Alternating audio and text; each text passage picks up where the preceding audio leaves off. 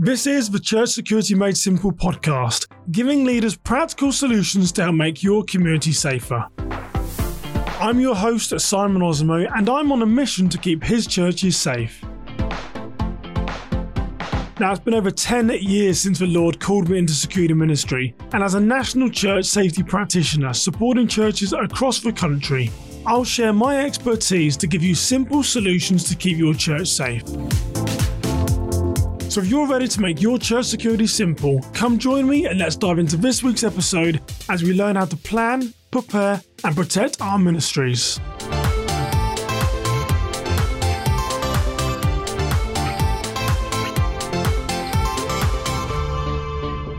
Well, welcome back to another episode of the Church Security Made Simple podcast. I'm so glad that you are here. And if you are joining us for the first time, a big welcome. My name is Simon Osamoh, and I'm your host, and I'm the founder of Kingswood Security Consulting and the Worship Security Academy. And today is a bit of a mini episode, but I want to tell you about a free resource that we produce every week over at the Worship Security Academy. Now, if you are in my Facebook group, Church Security Management, or you're on my mailing list, you already know about these weekly crime trends, crime stats, crime news, whatever you choose to call them, that come out. And if you're not in my Facebook group, if you're not on my mailing list, what are you doing? You should be joining to stay updated with all the latest church crime news. So, for the last year and counting, I think we've done this now for around 40, 50 weeks, just coming up to year. I think it's around January or 2022 when we started this.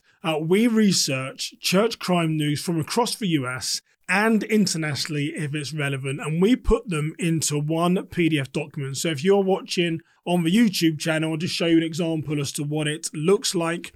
Now, if you're not following on YouTube but you like to watch videos, uh, yes, this podcast is also released on video, so I'm going to drop the link below if you want to watch the podcast rather than just listen to it each week. But we put them into one PDF document, and every Monday, this gets emailed to my mailing list.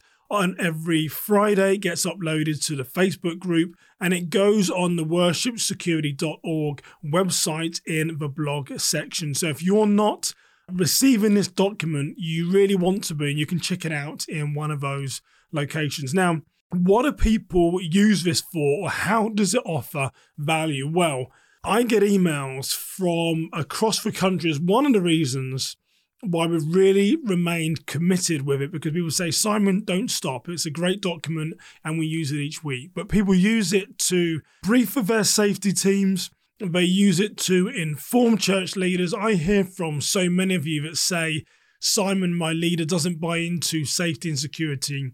Now, what can I do to soften their hearts, to get them to understand why it's important? And this document goes a long way to do that because it's going to give you weekly church crime incidents from across the country that you can then forward to your leader in a very easy to read format to try and soften their hearts so they understand. So people use this to inform their church leaders they use this church crime trends to change policy within their church. They read things in here and say, What would we do if this happened at our church? How would we respond? They then go and change their policy and they send me emails that they've done that. And then lastly, people just use this to stay updated on what is going on across the country. So, really, people use it as a resource to inform and educate people within their community. And I can give you an example. So I'm looking at uh, a release from December.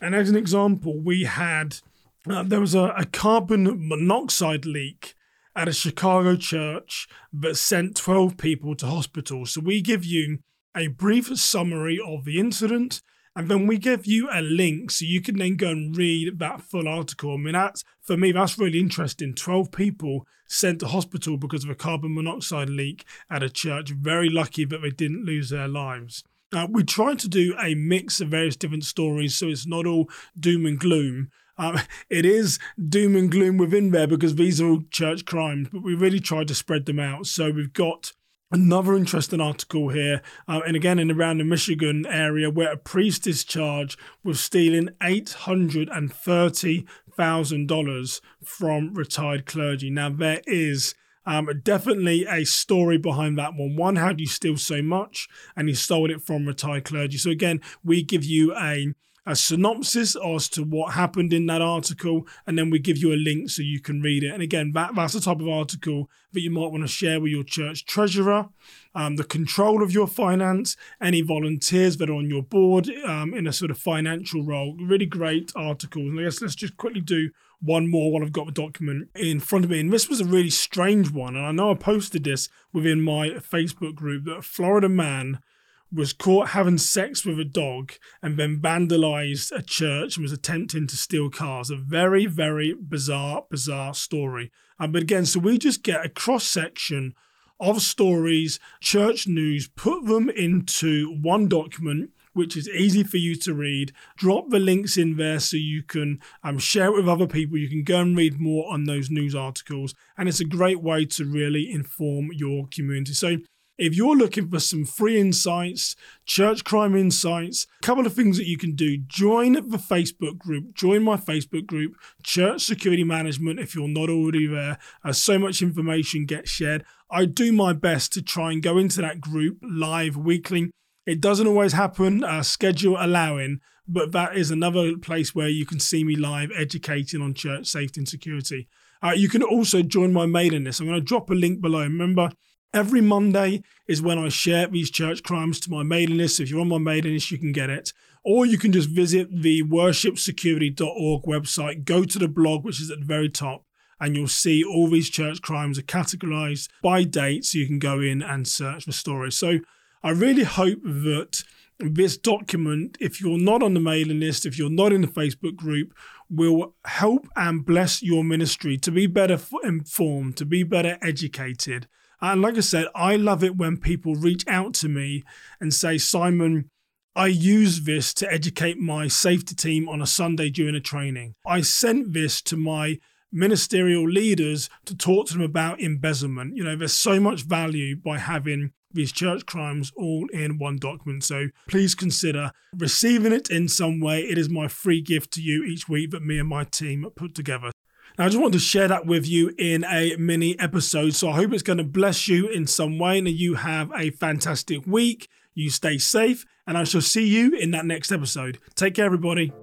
Thank you for listening to the Church Security Made Simple podcast. If you're looking for training on how to keep you and your church community safe, or if you're interested in working with me on my five week group coaching program, please head over to worshipsecurity.org. And if you've enjoyed this podcast episode, don't forget to rate and review wherever you are listening.